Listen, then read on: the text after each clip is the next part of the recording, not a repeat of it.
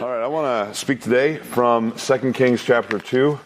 Um, I've always kind of wanted to talk about this, uh, this passage because it's curious to me and it's fascinating to me. And actually, I read this um, little book. It has like little sermons given to, to children by J.C. Ryle, one of my favorite writers. And he wrote, he, he had a whole message to young people based on this passage, and I've always kind of wanted to reconstruct it. And, and I think originally my idea here was to just kind of read his message to you, but then, you know, I got into the passage and got really interested into, into it. So what's left here is maybe a few lessons that he drew out, but most of this is just from my own study. But I'm really, really interested by this passage. Um, and I'm going to read, I'm going to read I'm going to read kind of the second half of this chapter, and I want you to just think about this.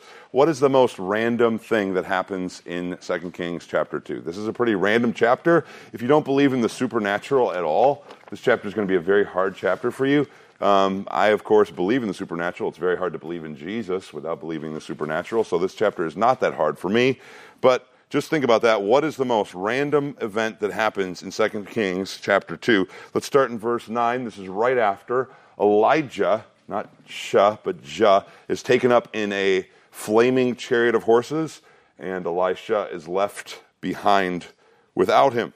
It says in verse 9 Now it happened when they crossed over that Elijah said to Elisha, Ask what I shall do for you before I am taken from you. And Elisha said, Please let a double portion of your spirit be upon me. And he said, You have asked a hard thing. Nevertheless, if you see me when I am taken from you, it shall be so for you. But if not, it shall not be so. As they were going along and talking, behold, there appeared a chariot of fire and horses of fire, and it separated the two of them, and Elijah went up by a whirlwind to heaven. And Elisha was seeing this, and he was crying out, My father, my father, the chariots of Israel and its horsemen. And he saw Elijah no more. Then he took hold of his own clothes and tore them to pieces. He also took up the mantle of Elijah that fell from him and returned and stood by the bank of the Jordan.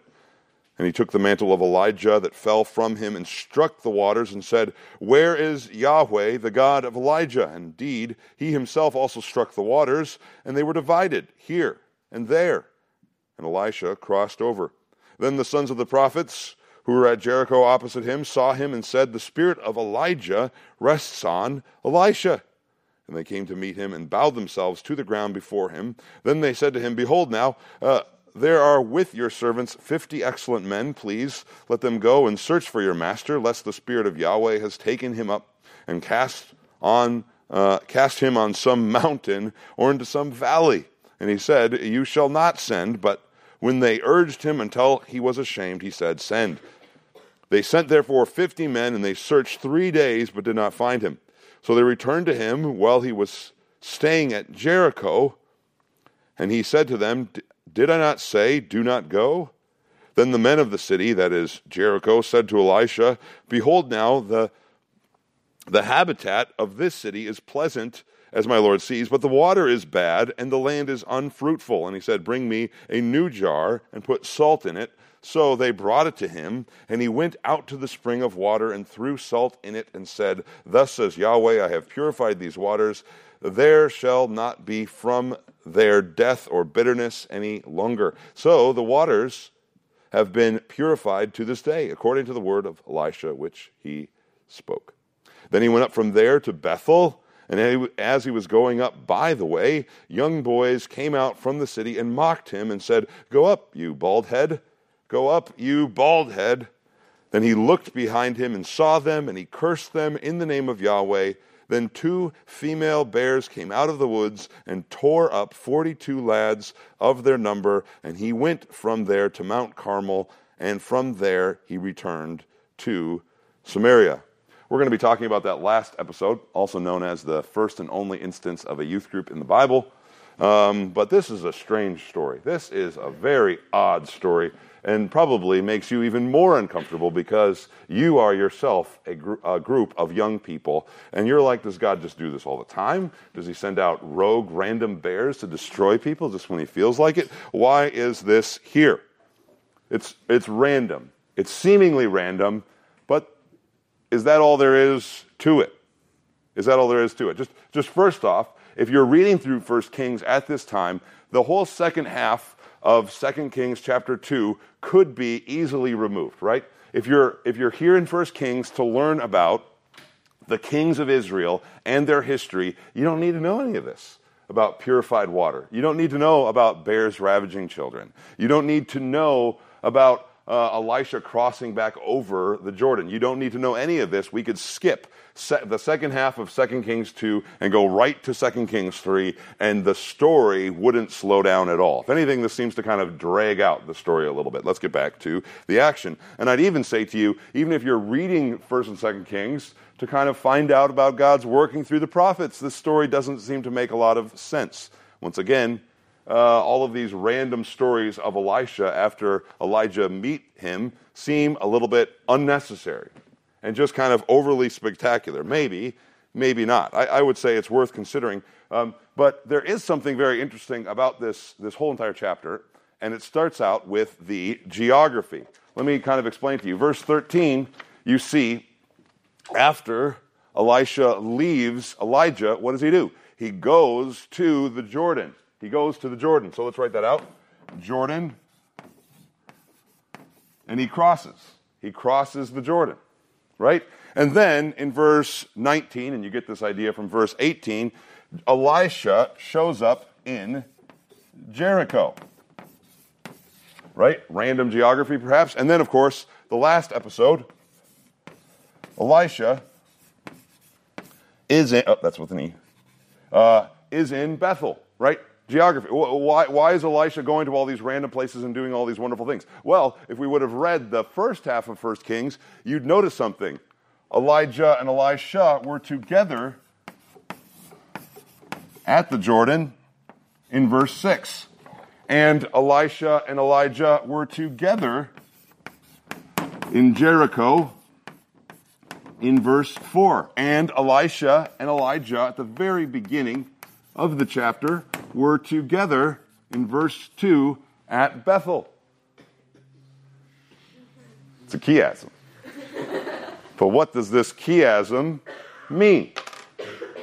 You see Elijah in the first half and Elisha, but look at this, following in the very footsteps of Elijah and doing wonderful things just like Elijah used to do.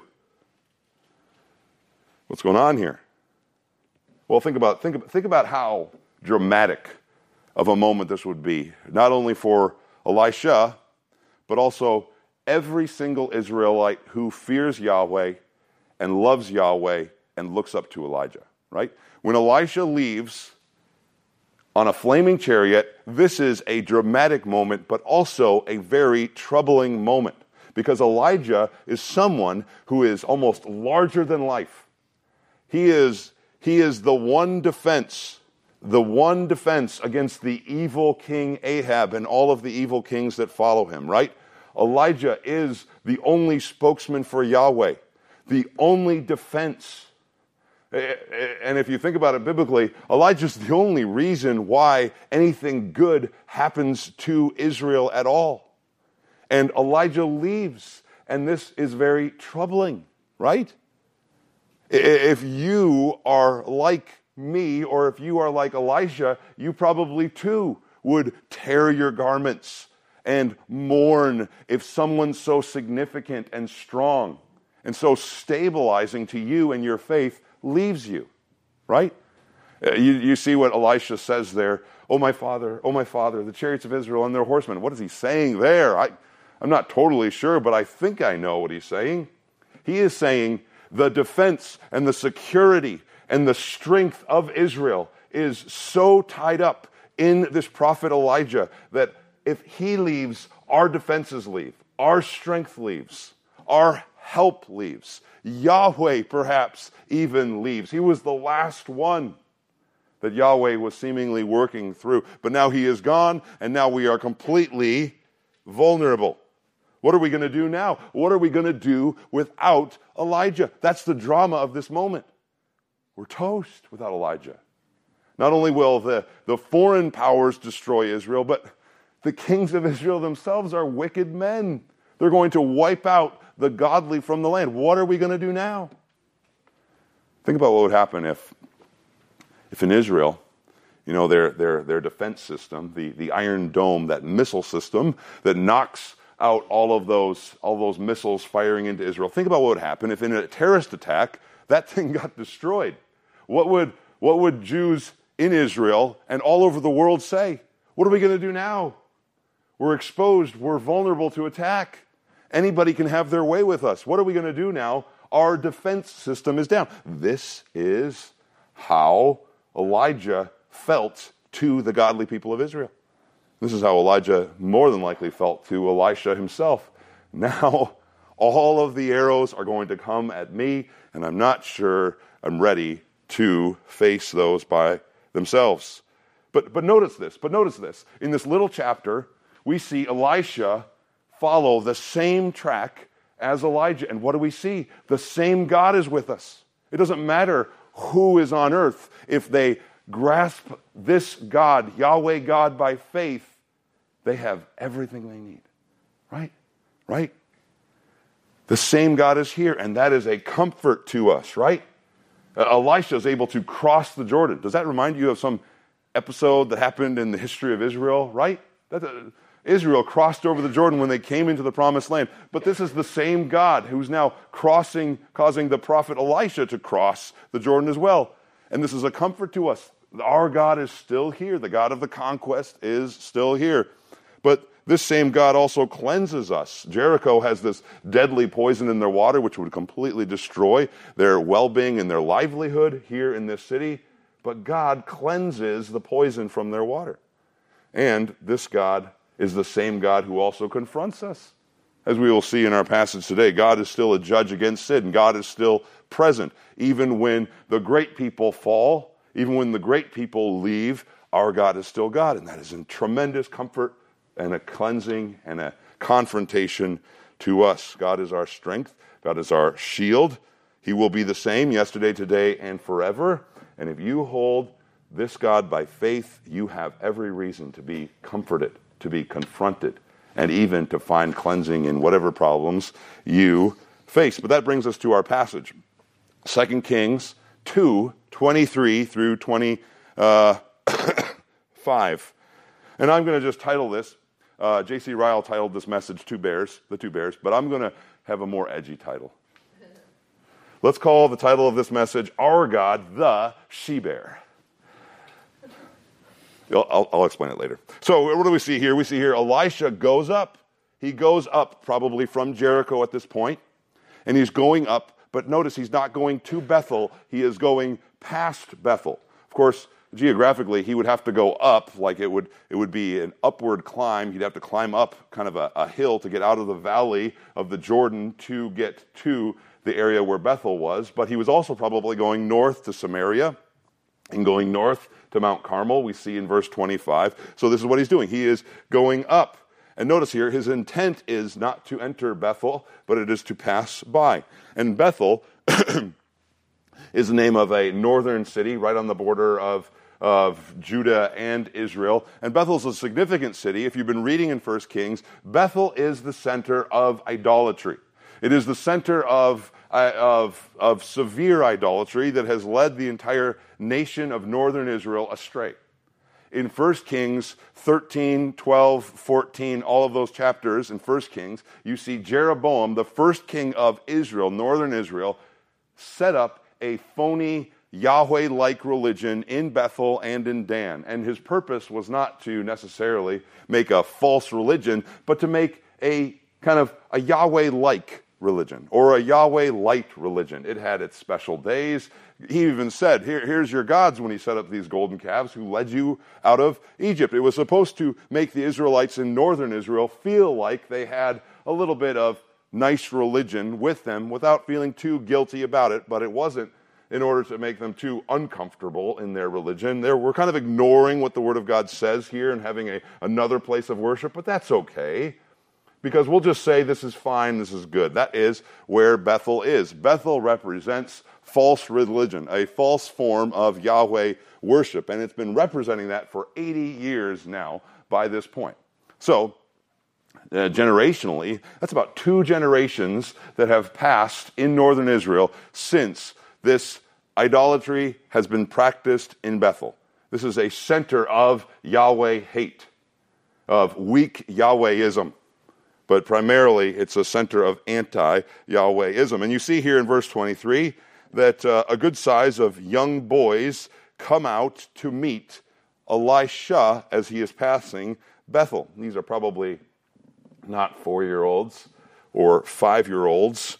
The young man description there, young boy description there, I mean, it's pretty elastic in how it's used throughout the Bible. Um, you could be a young man until you reach about 40, so we'd have no idea really how old these are. Um, for example, um, Joseph, when he was 39, was considered a young man like this. Uh, Absalom was considered this, even though he was a ruler of a kingdom. Although it, it probably is unlikely that these people were older than 20. It's probably closer to the mark to think that the youngest of them were around 10 years old, and the oldest of them were probably around 19 years old. This is a group of young boys, and notice it's a good sized group, too. It's, a, it's at least about 42 big, and maybe even over that. It might even be as, as much as, as 60 or 70 or 80 or 100 in their size, as we will see in a moment. But that's right, this is the only recorded instance of a youth group in the Bible. A very unpleasant uh, recording of a youth group in the Bible. Actually, funny story the first message I ever gave to a youth group, Serena was in the youth group, and I and this was like the first message I ever gave. It was like kind of a side illustration talking about the first youth group in the Bible. It's always a, a great way to warm yourself up to a new group. no, it's not. so I, maybe a little wisdom could have come in play there. But anyway, anyway, this is a pretty, a pretty negative picture of youth, you say. This is a picture of weakness, right? Young people, biblically, are considered immature. They're considered the, the ones without wisdom. They're considered untrained or untested in their adulthood. Uh, they're, they're immature in their delights and their desires. This is a, a sign of spiritual weakness when you have a group of young people together. But you can also see here this is a, a picture of, of rashness as well. Uh, these youths are not too wise. They go out, on the, out of the city to pick on a prophet of Yahweh. They're like, hey, we, we see Elisha passing by. Let's go yell at him a little bit. This is rash foolishness, but this is also a picture of wickedness. These youths kind of represent the entire nation of Israel. The entire nation of Israel is like this. Later on in Second Chronicles, all of Israel is described as a nation that mocks God's messengers, despises God's word, and scoffs at his prophets. Yes, older people are a little bit more wise to not say that out loud, but this is their attitude towards God and His Word and His prophets. But these young people who have no self control, they're willing to go out of the city, leave the gates to mock the prophet of God themselves. And, and notice what they say to him Go up, you bald head. Now, to you, this is probably a dumb insult. Like, man, I would never be caught saying bald head to anybody. But what are they really doing here? They're probably actually calling him a baldy. Um, and, and this is evidently a uh, title of scorn. Hair made you look glorious. Hair made you look royal. You think of Absalom with his glowing mane. You think of any lion, looks very kingly because he's got hair, but if you cut off the hair from the lion, he doesn't look kingly at all. Having no hair is kind of a, a scornful look. Now, this might not mean that Elisha was necessarily bald. Uh, maybe he wouldn't have even showed his head at all, if you think about it culturally, sometimes when they traveled, they put a hood over their head so they wouldn't have even shown their hair. But, but, but what, are, what are they saying here? They, they might be referencing, uh, referencing Elijah here, right? Elijah was a gorilla of a man, right? He had hair all over the place. Over there. There's an example of Elisha right over there, back there at the sound stage, or sound, sound no, never mind. That's somebody else. Right? He had hair everywhere, and Elisha was a uh, the, the, you know, kind of the prophet underneath Elijah, and maybe he had a lot less hair than Elijah, had, and so maybe this is a mockery, right? You're no Elijah, you're just a cheap replacement for Elijah. You're a bald head comparatively to Elijah. It also could be that he actually cut his hair, because sometimes you would cut your hair in fulfillment of a vow, but that's getting way too much into Old Testament detail. But all to say, they are scorning and mocking Elisha, right? And, and, here's what they're probably saying, right? Do you, do you, hear this in the tone of their language? They're probably saying, You are a pathetic replacement of that gorilla man, Elijah. That's probably what they're saying, right? We wish you would keep going up. Keep, just keep going right up and out of here. You know, Elijah or Elisha was already going up on his way past Bethel, and maybe they're making a reference. Keep going up, keep going up, go right up. And matter of fact, we wish you'd go all the way up and follow Elijah right out of this earth to heaven and take your pathetic God with you. That's really what they're saying. Go up, you bald head. Just follow your master right out of here. And while you're at it, please take your dumb God with you. He is not welcome here. We have a more powerful God than Yahweh with us. Perhaps that's what they are saying. But notice this, they shouldn't have done that. They shouldn't have done that at all. And why? Why should they have not have done that? It's not because Elisha or even Elijah was someone particularly special.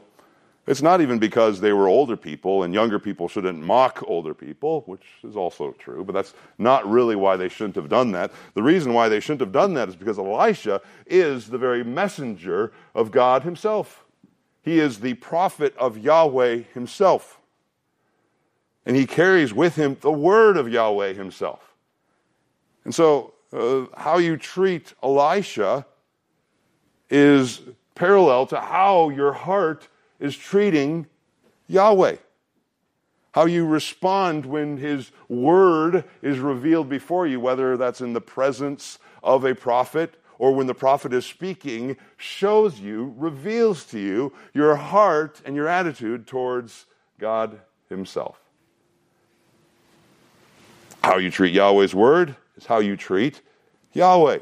In other words, by the way, this is the, the big picture of 1st and 2nd Kings, right? 1st and 2nd Kings tells you the history of Israel, but it tells you in such a way as to show you and insist that God keeps his word and God's faithful to his promises. And it really wants to underline and highlight every time a prophet speaks. Even when a prophet is sinful, his words still come to pass because when Yahweh speaks, his word is sure.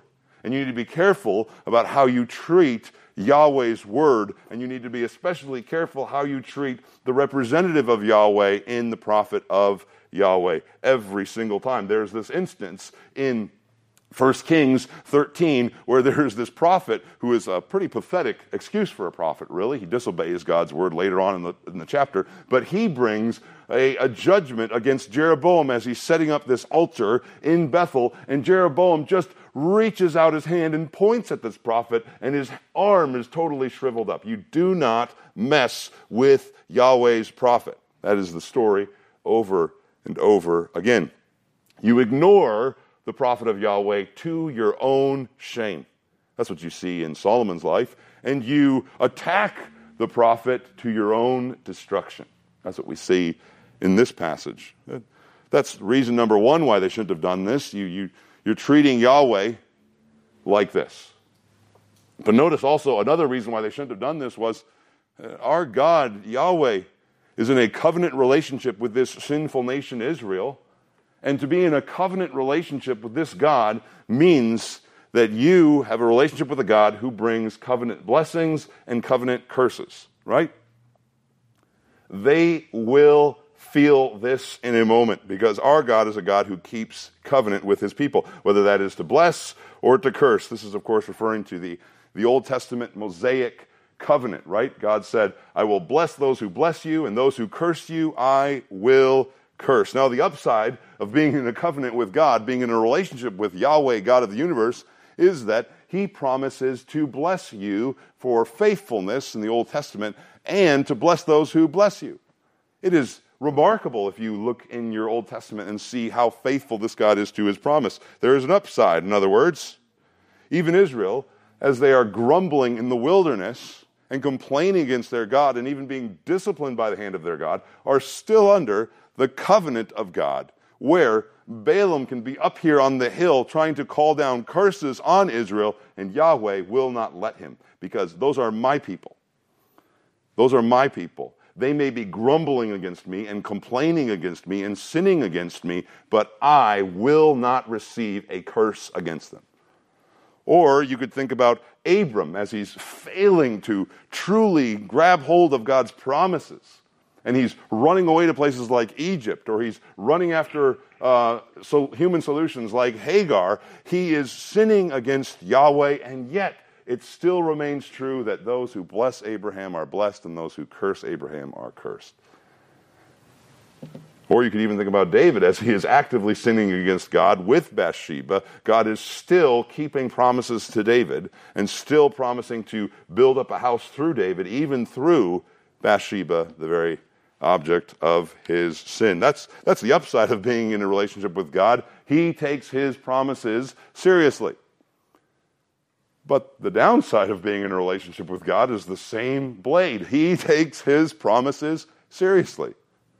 And these little Israelites are about to feel what happens when you disregard or loathe the word of God. When, when God's people fail, God's punishments come too to his own people. You could look back at Leviticus 26 when God's making the covenant with Israel, he makes these blessings. He says, if you keep my statutes, if you, if you keep my commandments, if you walk in my ways, he says this in Leviticus 26 uh, 9, I will turn towards you and make you fruitful and multiply you, and I will confirm my covenant with you, and you will eat the old supply and clear out the old house of the new. Moreover, moreover, I will make my dwelling among you, and my soul will not loathe you. I will also walk among you and, and be your God, and you shall be my people.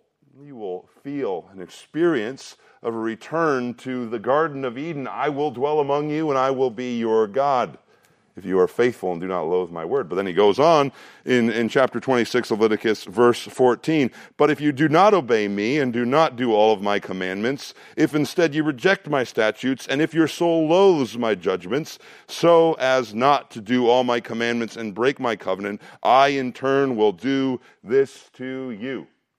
And for verse after verse after verse, in Leviticus 26 is curse after curse after curse. To be in a relationship with God is, is incredible, but it brings a two edged sword, right? You cannot be in a relationship with God and not care about how you behave or how you respond or how you act under his word. But that brings us back to 2 Kings chapter 24. Notice what Elisha does to these youths as they ridicule and they mock him. He curses them. But notice, he curses them in the name of Yahweh. This is not a grumpy old man. Man, kids are just not the same way they used to be. They used to be so much more respectful to the old. No, no. Uh, Elisha, do you see this here? He, he, he is saying, You are cursed. And, and you even feel that after reading Leviticus 26, don't you? Right? How, how, how dare you loathe God's messenger or or ignore God's prophet. You are under a curse. God will loathe you. God will judge you. God will punish you.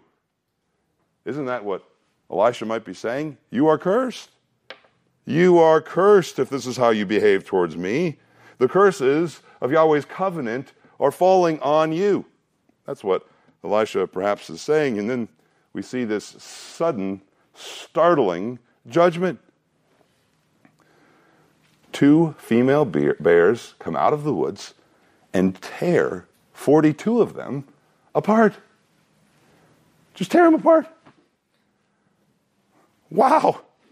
What's, what's going on here? Well, uh, a bear, a female bear especially, actually, is a biblical picture of ferocity and danger. If you see a female bear, according to the Bible, you run as far as you can the other way. That's what you see in the Bible all over the place. It is the sign of extreme danger.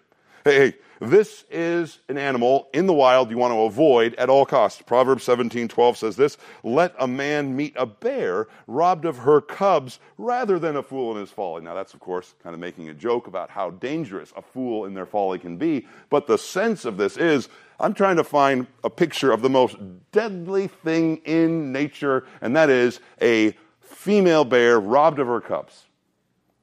You would rather be with a female robbed of her, a female bear robbed of her cubs than with a fool in his folly. That's what the Proverbs is trying to say. But, but, but, but, but a female bear, especially one robbed of her cubs, is a picture as well of a bitter warrior. This warrior will fight with personal abandon. They, they won't care about themselves. They, they, will, they will they will seek to destroy as many as they can, as quickly as they can, because they have disregarded personal safety for another purpose and mission. Uh, 2 Samuel 17, verse 8. Hushai, this is one of one of Absalom's, this is Absalom, the son of David. He, he, he made a revolt against David, and, and he has this wise man, Hushai, and he's given him some wisdom, and he says, You know that your father and his men, that they are mighty men, and they are bitter of soul, like a bear robbed of her cubs in the field, and your father is a man of war, and will not spend the night with the people. Essentially, what he's saying here is, You should, you know, tread lightly with your dad because he is going to be a very bitter fighter and he's going to fight all the way to the end because he's so angry. This, of course, is kind of a kind of a little shrewd effort on Hushai's part to trick Absalom into not fighting, but, all to say, notice he is going to fight like a mother bear robbed of her cubs. He's going to lose all personal abandon. Why? Why does a she bear fight that way when she is robbed of her cubs? Because her cubs are in danger. And if you come close to her cubs, she will destroy you. By the way, the bears described here are probably Syrian bears. They're smaller than what we would see as a bear's normal size, definitely maybe even half the size of a grizzly uh, bear, but they were still feared according to the Bible. A Syrian bear um, would be about yeah half that size. It's it's the, the largest the largest bear of this kind to ever be found was about six feet long and about 500 pounds, so a little bit shorter than me.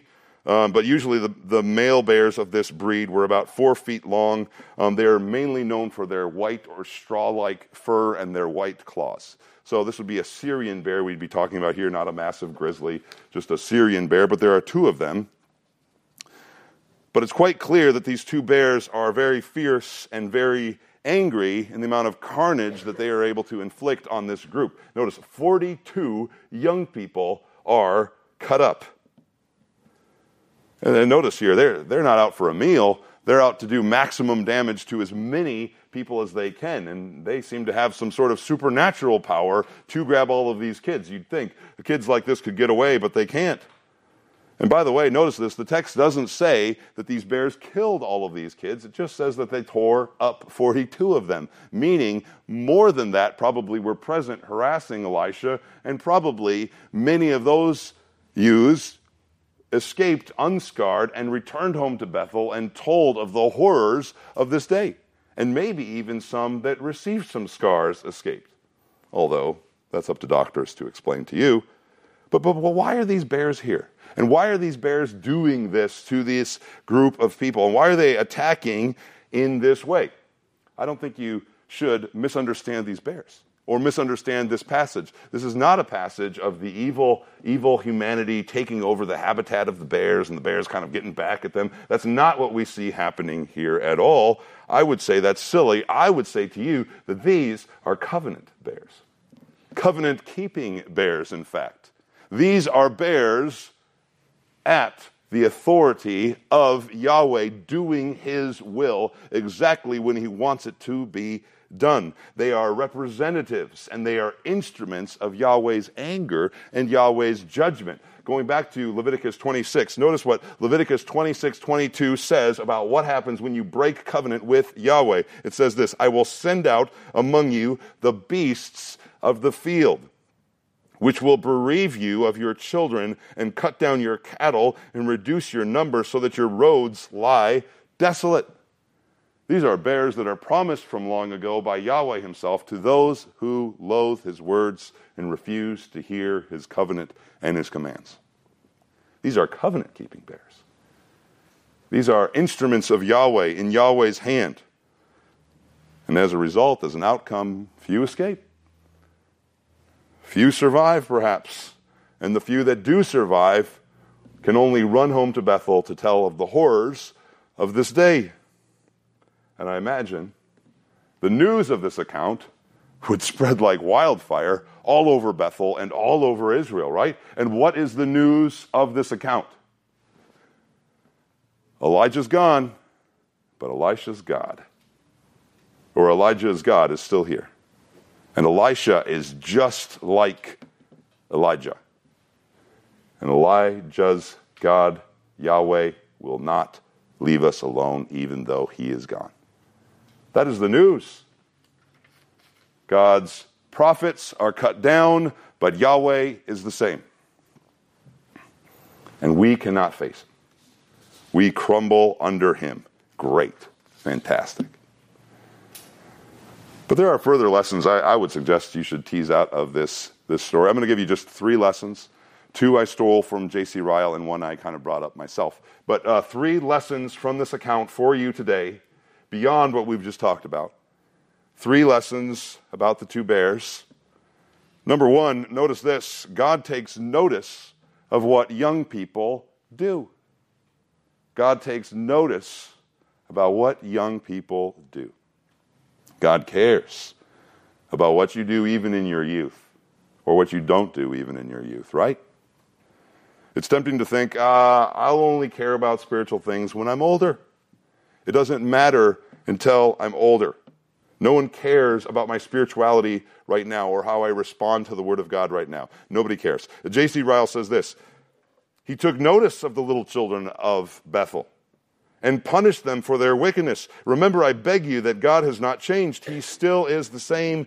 He is every day taking notice of you. I believe some people think that it does not matter how children behave because God only notices grown up men and women. This is a very great mistake. The eyes of God are upon boys and girls, and He marks all they do. When they do right, He is pleased, and when they do wrong, He is displeased. Dear children, never forget this. There is no time in your life where you're free to sin. God cares about what you do, and God takes account of what you do. That's lesson number one. Lesson number two is this sin is sure to bring horror and sorrow to your home. Sin is sure to bring horror and sorrow into your home. Sin is sure to bring horror and sorrow into your home. Don't you think it must have been a horrible and sad day in Bethel this day? 42 young people decimated, perhaps? never came home, or if they did come home, came home with lifelong scars of this day and lifelong memories of this day. This was a horrifying and scary day in Bethel. Uh, J.C. Ryle writes this Sin brought wounds and death on the children of Bethel. It brought weeping and crying to the homes of their parents. If these wicked boys and girls had not pleased God, they would not have been torn apart by the bears. Dear children, as long as you live, you will always see the same things. Those who will have their own way and run into sin are sure, sooner or later, to find themselves in trouble. This trouble may not come at once it may even be kept for many years, but sooner or later it is sure to come. There is a dreadful hell at last for those who still go on sowing sin. You will reap. You will reap the sorrow and the horror of your sin. And, and notice what this, this, this chapter says. It, it kind of says two things about this sorrow and horror. It says, You will reap the sorrow and horror of your own personal sin, right? Uh, these these young people are reaping sorrow and grief for their own sin, their own attitude against Yahweh and His word, right? This is the consequences of their response to the prophet of Yahweh. And, and by the way, we, we can have scars too from our sins, and they're not going to be like bear scars. They're going to be probably worse. They're going to be eternal scars that are constantly going to be remembered by you in your sin. And, and consider this, consider this for a thought. Your future sins against God will always begin with your present attitudes towards God's word, right? This sin of this day didn't just begin on this day, but began days prior in a response and an attitude to Yahweh's prophet. Next time we see Elijah or anybody connected to Elijah, we are going to mock him ruthlessly because we do not fear him at all. Your, your sins against God's word, your sins of commission, your actions are always preceded by your sins of omission. That is, failing to have a right heart of, towards God's word, failing to have a right thankfulness under God's word. That will always result in sins of commission later, and those sins will bring horror and sorrow to your life. Notice, you will keep the horror and sorrows, or you will reap the horror and sorrows of your own sin. But notice also, uh, those whom you love will also reap the horror and sorrows of your own sin. Think about this. Uh, these attitudes towards God's word were learned were learned from unbelieving parents who needed God's word, who didn't need God's word in their life for one moment. This, yes, was a judgment against individual personal sin, but it was also the effects of sins in the household. And your sin, your sin will impact those you love too, and will bring horror and sorrow to you in their reflection in those that you love around you. And that's not a message for today as much as it is a lesson for 10 years from now. The 10 year from now mark in your life, will you see your sins being rippled out from you in its reflection in those that you love most, or will you see God's grace being rippled out from you in the life of those people that you love? That's what you choose right now as you choose to either honor God's word or reject it. Let's think about one last lesson to learn, though. God's salvation, God's grace, God's mercy, and God's kindness aren't just for old people either, right?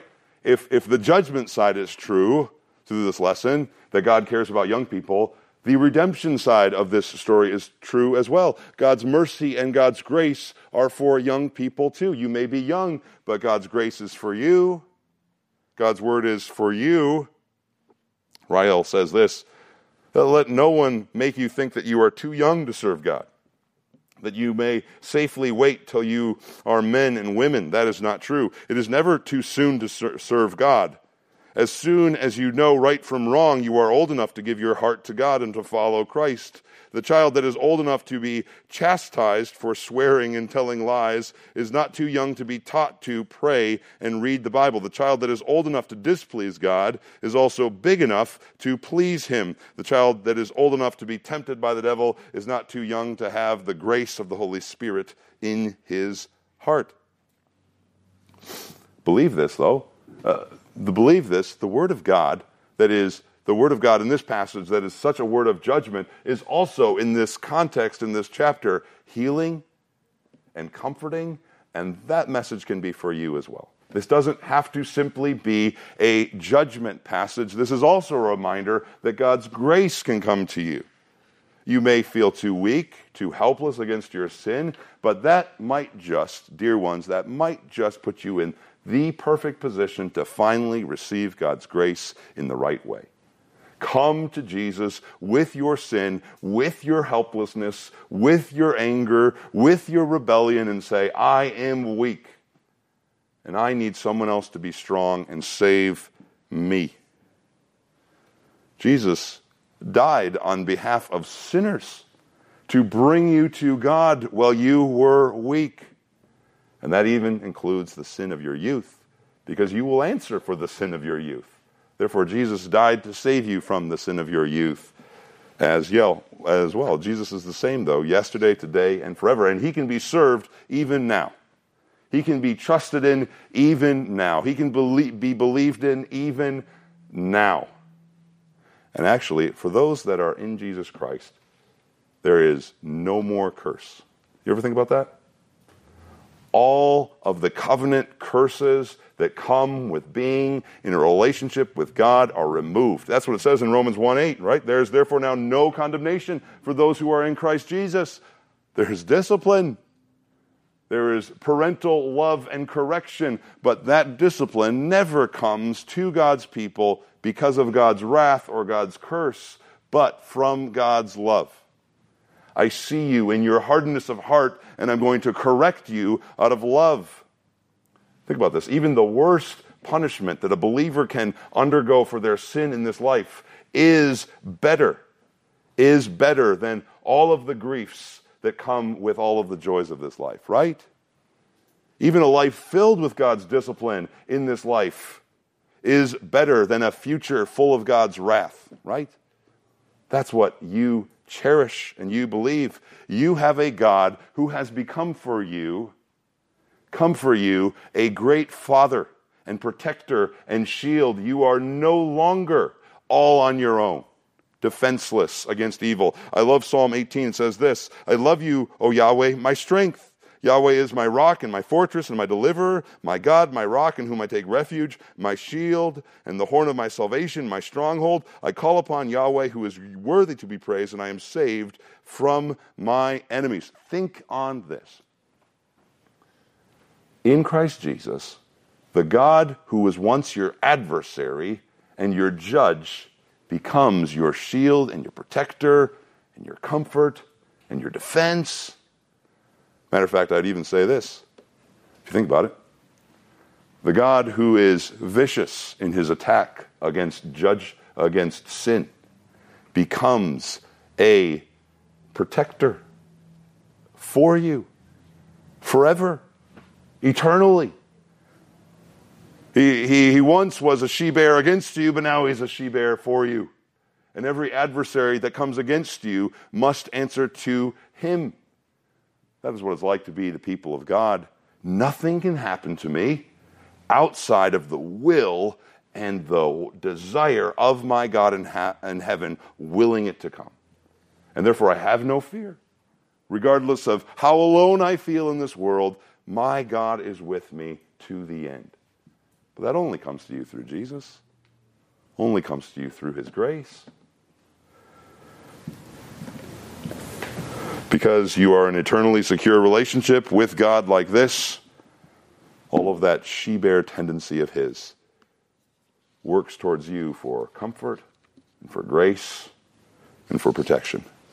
Let's pray. Dear God in heaven, we thank you for this morning. Crazy passage, but it is a passage that reminds us of your grace, even as it warns us of the wickedness of sin. Thank you for that, and bless us through it. Amen.